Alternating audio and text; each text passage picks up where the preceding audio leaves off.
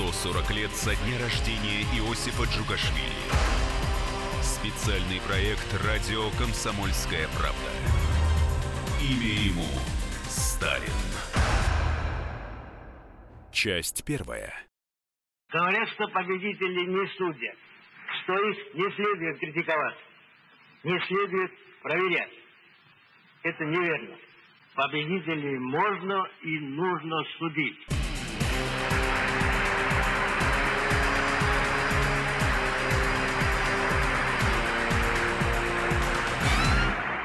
Имя Сталина не сходит с книжных, журнальных и газетных страниц. Писатель Сергей Довлатов. Радио «Свобода», год 1989. О нем пишут романы и повести. О нем рассуждают публицисты, ученые, литературные критики, деятели армии и флота, а также люди совсем уже далеких от политики профессий. Специалисты по экономике и сельскому хозяйству, спортивные тренеры и даже эстрадные певцы – Такое ощущение, что вся страна мучительно ищет разгадку какого-то грандиозного, таинственного, страшного явления, которое уходит корнями в давнее прошлое, во многом определяет довольно-таки смутное настоящее и грозит дать метастазы в далеком будущем. Но если вся страна ищет разгадку, то стоит задать себе вопрос, а существует ли загадка Сталина, тайна Сталина? Это фигура совершенно исключительные в 20 веке. Журналист Владимир Познер. Думаю, что это гений, но то это, безусловно, злой гений, которого больше всего на свете привлекала власть. Причем власть абсолютная и сконцентрированная только у него. Если посмотреть на его действия даже до революции, то совершенно четко прослеживается очень продуманная и очень, я бы сказал, даже тонкое, даже не план, а мероприятие, что ли, направлено на то, чтобы захватить власть. При этом очень умело ссоря одного с другим, а потом, когда из этих двух кто-то погибает, самому расправляться с оставшимся. Это происходило раз за разом, раз за разом. И, конечно, тот культ Сталина, который развился, когда он стал полубогом фактически. Когда говорили о нем как о величайшем мыслителе, как о вожде мирового пролетариата и все это прочее, это все вполне вписывается в это его стремление. Сталин был коварен необычайно. Не думаю, чтобы он был больным, сумасшедшим. Вовсе нет. Это человек, который ставил цель, и он этой цели добился. Он стал абсолютным властелином, единственным такой огромной стране, от которой зависело абсолютно все. И, собственно говоря, так осталось до самой его смерти. Я приведу в пример мою собственную, ничем, в общем-то, не примечательную семью. Писатель Сергей Довлатов. Радио «Свобода», год 1989. Моя мать была простым корректором, отец – рядовым театральным деятелем. Никто из них, слава богу, не сидел, никто не разбирался ни в политике, ни в истории. Но, тем не менее, то, что Сталин – маньяк и убийца, было для них и для всего их окружения очевидным фактом и неоспоримой банальностью – Никто из них не кричал об этом на перекрестках, но дома на эту тему говорилось открыто, и я с младенческих лет знал, что Сталин и его соратники подонки, что в газетах пишут неправду, что быть членом партии стыдно, но выгодно, и что люди на Западе живут богаче и веселее, чем мы. Мне кажется, что Сталин, когда он приходил к власти, еще не пришел к власти, он прекрасно осознавал, что предстоит чудовищная война, чудовищная битва. Он это знал писатель Александр Проханов. И мне кажется, что вот если Лениным э, двигала идея Царствия Небесного на земле, если им двигала идея построения нового абсолютно там райского государства, это утопия ранних большевиков, то Сталин был потрясен и одержим идеей неизбежной чудовищной схватки. Схватки с, э, с грандиозным врагом.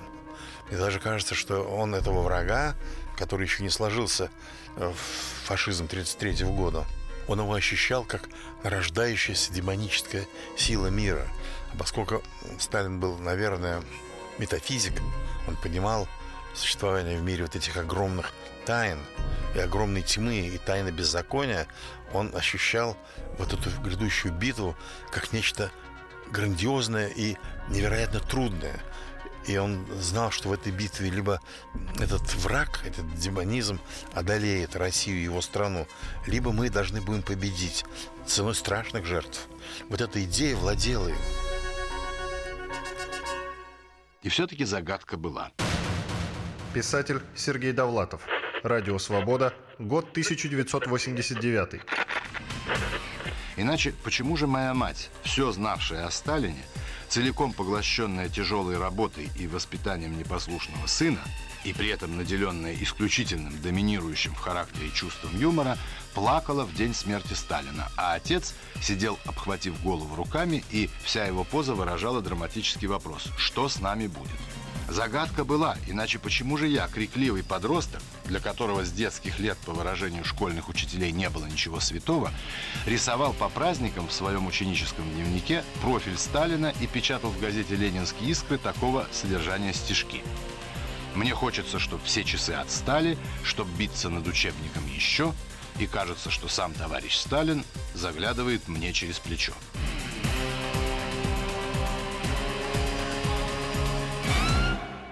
Образ великого вождя, великого кормчего, великого генералиссимуса, великого царя, монарха, императора, генсека, президента является для русского народа архетипическим. Писатель Михаил Веллер – Тысячелетняя история складывалась так, что в течение 40 поколений в России всегда был авторитарный строй. И от простого рядового человека ничего не зависело. А кроме того, народ всегда был разобщен. Над человеком всегда стояла власть князей, э, или монгольских наместников, или помещиков, индивидуализма – самодостаточности личности со своей семьей. В русском народе не было никогда. Этого всячески и избегали, и пресекали. И таким образом, когда народ мечтает о хорошей жизни и понимает, что он не может ее сделать, он мечтает о ком-то, кто сверху бы это все направил, кто возглавил бы движение, а когда все, в общем, будет намечено и подготовлено, мы толпой, не жалея своей жизни. Но, ну, а, конечно, с нами надо построже, потому что мы вот такие вот. И когда народ говорит о Сталине, то, разумеется, не имеется в виду маленький, узкогрудый, узкоплечий, сухорукий, рябенький от оспы человек – с низким лбом, необычайно подозрительный, необычайно мстительный и злопамятный.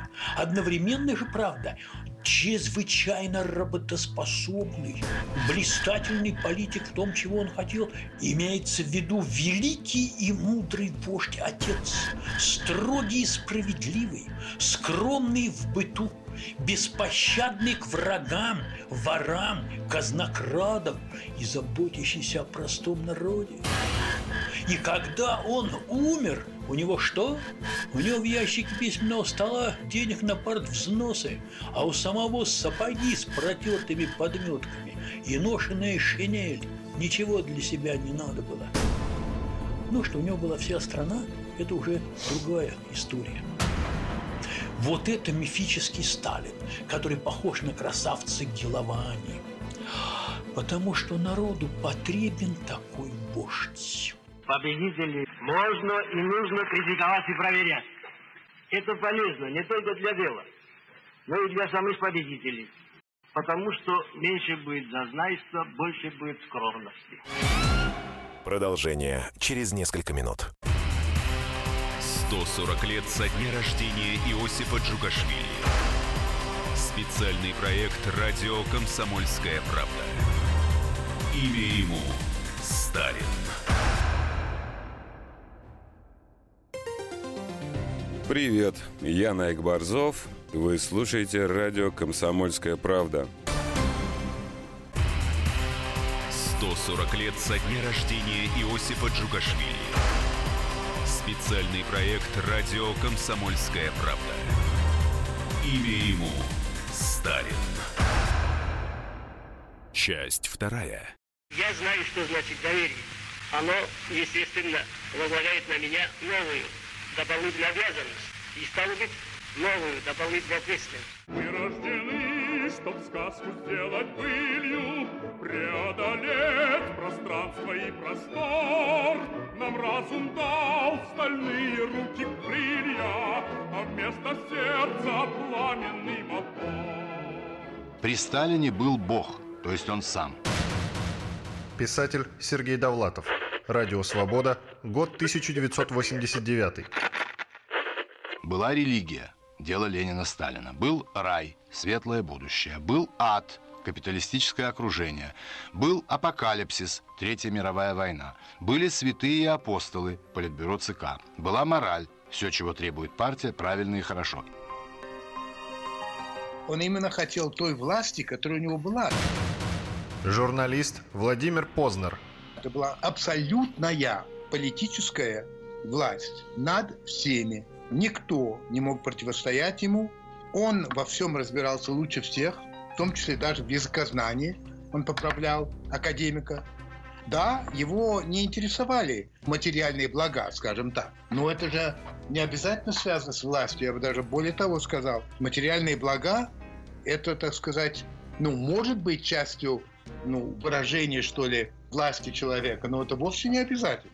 Его интересовало только одно. Вот это вот положение, я бы сказал, полубога, хотя он бы, конечно, этих слов не употребил бы, но положение, когда любое его слово считалось гениальным. Он еще не открыл рот, и он уже сказал что-то гениальное. То есть такое вознесение человека над всеми, причем так, как это никогда не бывало нигде, когда, ну, может быть, а в каких-нибудь древних империях персидских, где, так сказать, король э, или император считался именно богом, реально богом. Вот, может быть, такое было. Товарищи, разве вы думали, что наши дети, что наши внуки будут в детских садах, будут в детских яслях, будут на курортах, в санаториях, да не только мы дети-то, и мы-то с вами, и на курортах, и санатории, и домах отдых. Все, товарищи, для нас. Все создал. Спасибо тебе, великий Сталин. Он мог все что угодно. Приговорить к смерти, простить, отменить. Ничто не могло его ограничить. Никакой не политбюро, никакой не ЦК.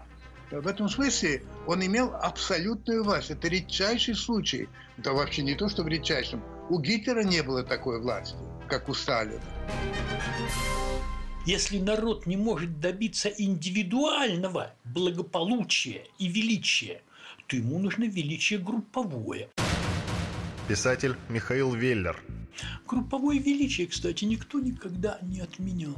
Это социальный инстинкт. Это у людей было, есть и будет, и не надо называть это плохим. И когда говорят имперский синдром, это рудиментарно, это, понимаете, фантомные боли, болит то, что распалось, это говорят люди глупые и необразованные. Потому что, я повторяю, стремление к групповой значимости в человеческом инстинкте и стремление, чтобы у тебя, если не в настоящем, то хотя бы в прошлом, была великая страна. Процветающая, сильная, грозная, справедливая и с колоссальными перспективами, если бы гады-враги, конечно, не попортили. Мысль эта для человека не просто блага, она естественна. И мифологический Сталин – персонификация этой мысли. Феномен Сталина заключается в том, что людям, а, нужно сильную власть, честную и не вороватую. Сталин это олицетворяет, в том числе и посадками, как ни странно. Сергей Степашин. Политик. Во-вторых, справедливость. А может быть даже во-первых. Вообще все революции происходят от несправедливости. Как и февральской в 17 году. Как и ситуация в 91 году. Вот, он олицетворяется справедливостью. Жил скромно, люди жили все примерно одинаково. Ну, понятно, там была элита подкормленная, но мало кто об этом знал. И в-третьих, что бы мы ни говорили, это так называемый Версальский синдром, я его называю. Заключается в том, что в 18 году, когда были подписаны соглашения по Германии, после э, разгрома Казерской Германии, был Версальский договор в Компьенском лесу в вагоне, где э, Германия была лишена всего. И земель, и армии, и, главное, духа германской нации, сильнейшей арийской нации. И Гитлер этот флаг подхватил сильно и мощно. Кстати, капитуляцию Франции Патена он принимал именно в этом же вагоне, именно в Компьене Адольф Гитлер. Я почему об этом сейчас говорю? Страна, которая пропала, к сожалению, в 91 году, как Советский Союз. Как вторая экономика, вторая держава в мире, с которой считались все. Президент Соединенных Штатов Америки ждал, переживал и как хотел приехать и поздороваться тяжело говорящим и плохо выговаривающим слова Леонидом Брежневым. И приезжал. И у людей, мы же живые люди, вот эта ассоциация так и осталась. Вот это была держава. Осип Мандельштам, стихотворение «Кремлевский горец». Читает Историк Николай Сванидзе. Мы живем под собою не чуя страны. Наши речи за десять шагов не слышны, а где хватит на пол разговорца, там помянут кремлевского горца. Его толстые пальцы, как черви жирны, а слова, как пудовые гири верны. Таракани смеются усища и сияют его голенища а вокруг него сброд тонкошеих вождей. Он играет услугами полулюдей. Кто мяучит, кто плачет, кто хнычет, лишь один он бабачит и тычет. Как подковы кует за указом указ. Кому в пах, кому в лоб, кому в бровь, кому в глаз. Что не казнь у него, то малина. И широкая грудь осетина. Сразу встает вопрос о терроре. Писатель Юрий Поляков.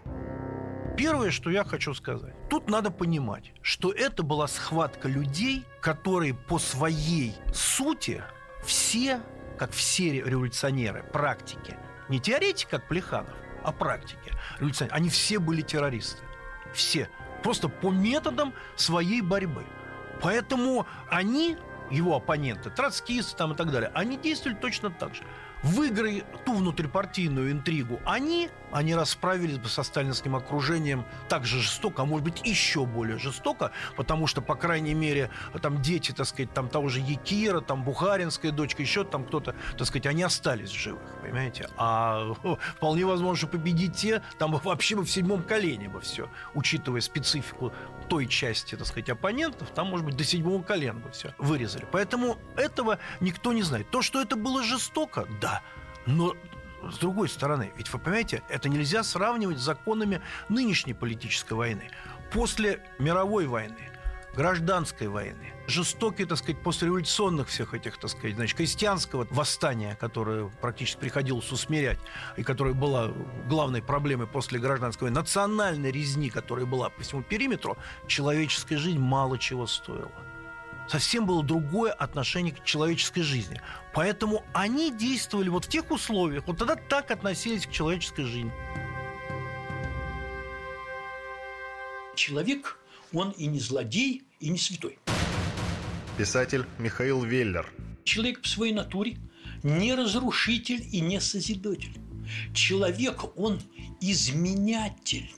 Человеку потребно, чтобы все было не так, как есть. Человеку потребно для этого собираться в большие группы и делать большие дела – вот пирамиды египетские, они ведь построены зачем? Великая китайская стена, которая считается для защиты от хунну, никогда никого ни от чего не защищала. Великая китайская стена – это пирамида в длину. Это так же, как вот эта гигантская 80-метровая игла в Дубае, понимаете? Зачем? Зачем этот километровый небоскреб? Кому он нужен? Человеку свойственно стремиться к великим делам – и человеку свойственно восхищение и преклонение перед страной, которая была в блеске величия. Вот поэтому всегда история Древнего Рима. Весь мир трепетал. Точно так же при Сталине Советский Союз стал Великой Советской империей. Ну, видимо, Россия уже никогда не будет такой площади, как Царская империя и как Советский Союз в сталинско-хрущевско-брежневские времена. И, видимо, никогда Россия не будет играть в международной политике такую роль, которую она стала играть при Сталине, что продолжалось при Хрущеве, ну и при Брежневе и далее закончилось. Сталин остался символом государственного величия и одновременно символом справедливости для людей, где казнокрадов расстреливали и правильно делали. Поскольку есть запрос на такого правителя, то народ сам наделяет его вымышленными чертами. И вот этого вымышленного Сталина будет любить всегда. Продолжение через несколько минут. 140 лет со дня рождения Иосифа Джугашвили. Специальный проект «Радио Комсомольская правда». Имя ему Сталин.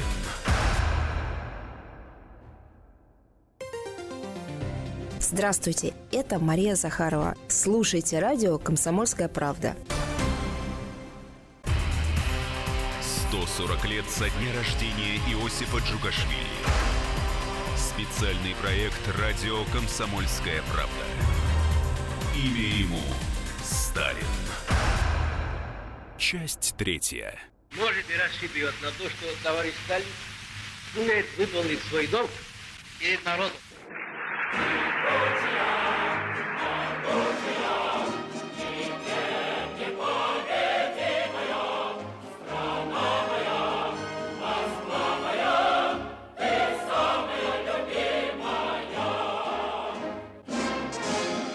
Я приехал в Советский Союз, мне было почти 19 лет. Сталин еще был жив. Журналист Владимир Познер. Это было в декабре 1952 года. Как раз перед началом дела о врачах и так далее. Я помню, как относились к Сталину. Его обожали. Я помню смерть Сталина.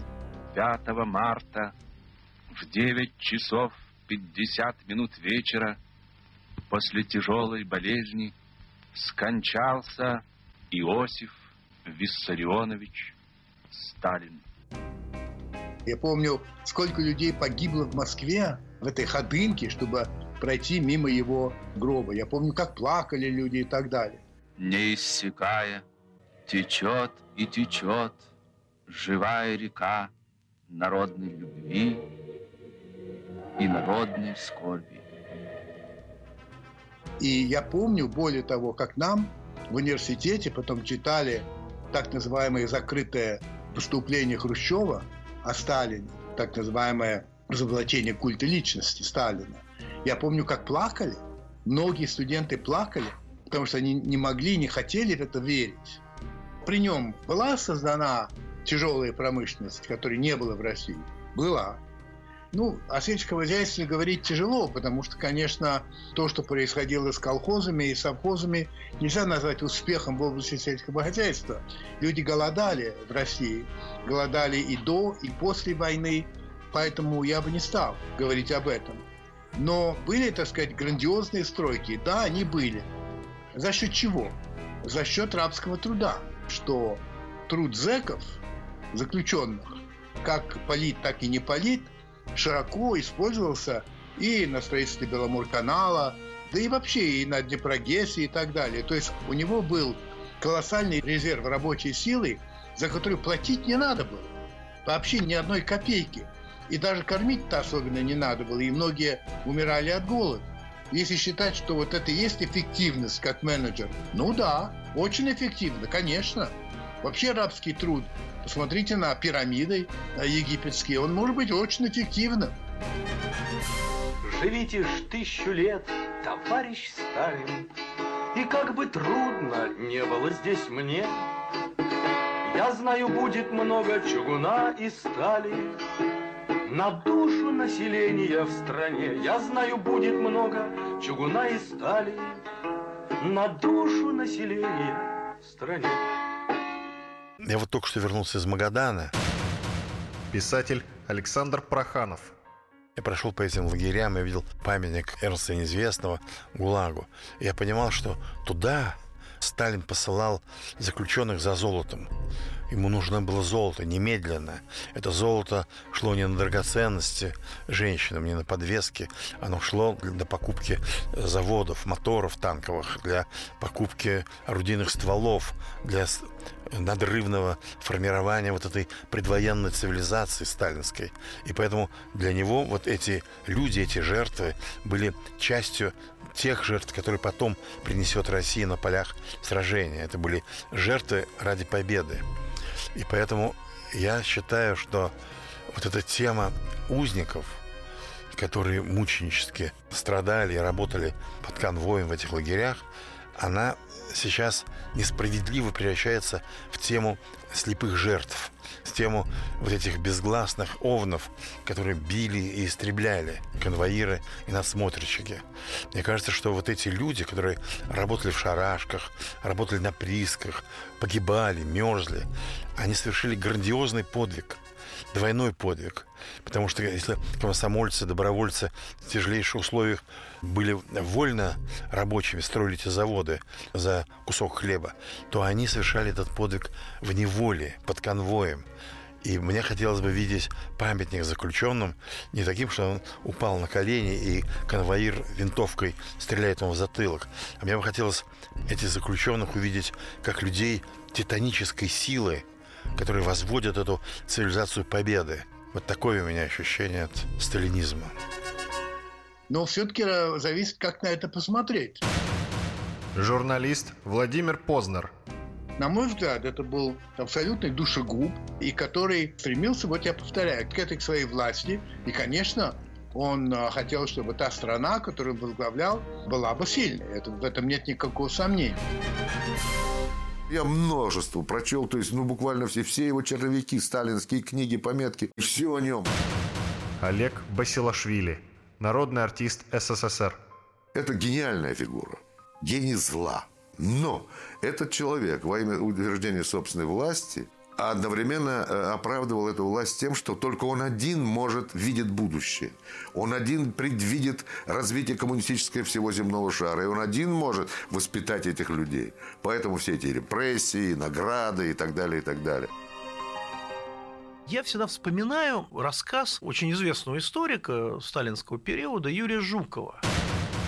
Писатель Юрий Поляков – автор вот этой книги «Иной Сталин», а сейчас уже целого цикла работ о Сталине. И он мне рассказал, как он пришел к сталинской теме. Он входил в кружок Юли Брик. Кружок был, естественно, либеральный, и антисталинский. Хотя, как мы знаем, он ей отписал и э, наследие Маяковского, но вот так устроена наша интеллигенция.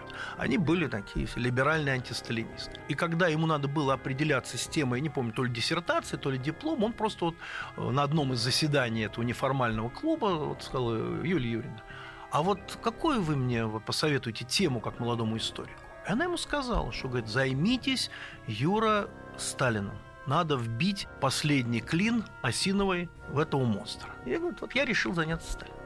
Но поразительная вещь, говорит э, Юрий Жуков. Он говорит, что чем больше я занимался Сталиным, тем чем глубже я погружался в документы, в, в, в реальные факты, так сказать, в, реальные свидетельства очевидцев, так сказать, и так далее, и далее.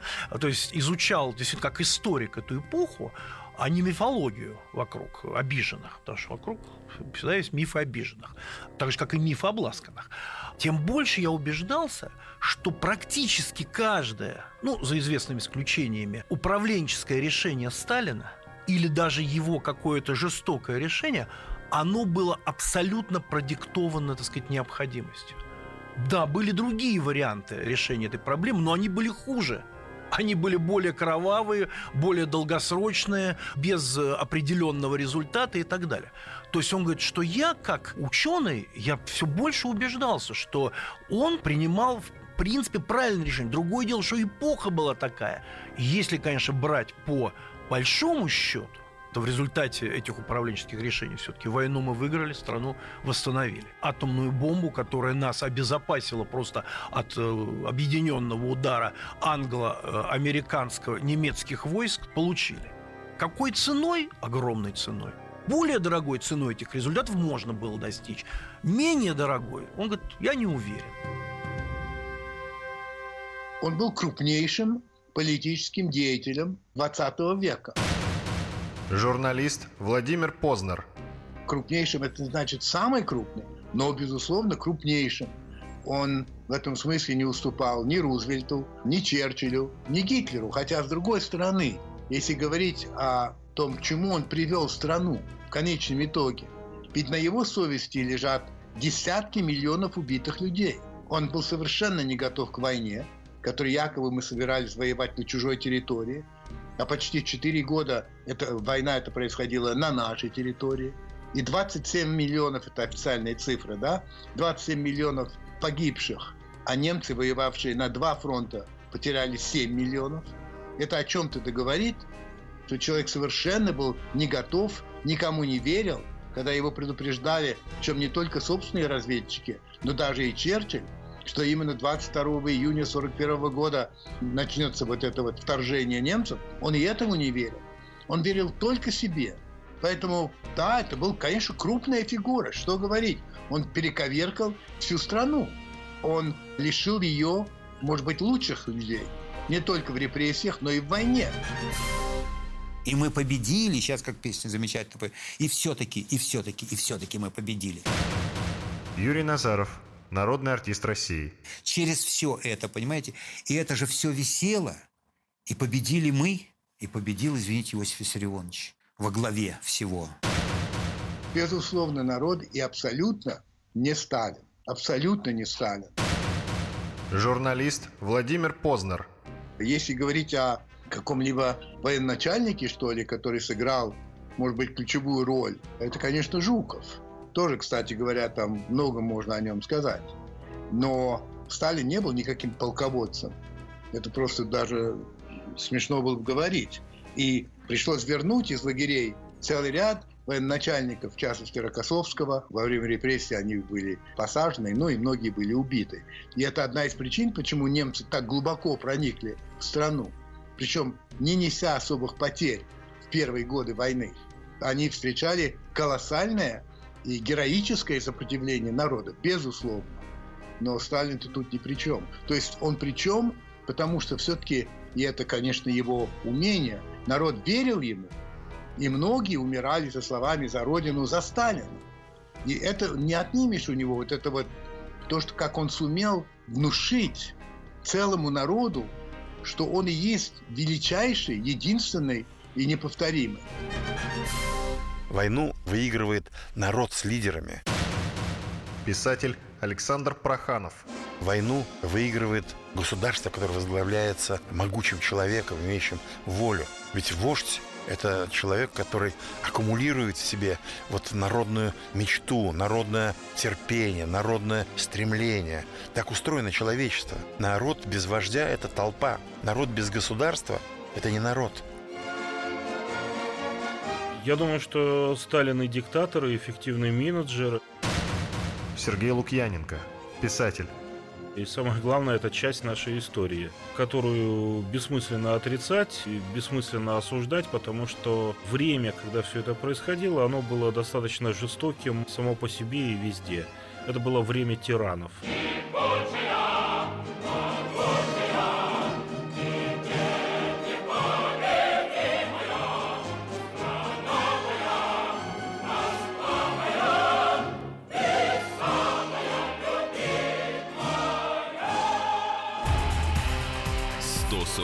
Со дня рождения Иосифа Джугашвили. Специальный проект «Радио Комсомольская правда». Имя ему Сталин. Здравствуйте, я Тутта Ларсен, а вы слушаете радио «Комсомольская правда».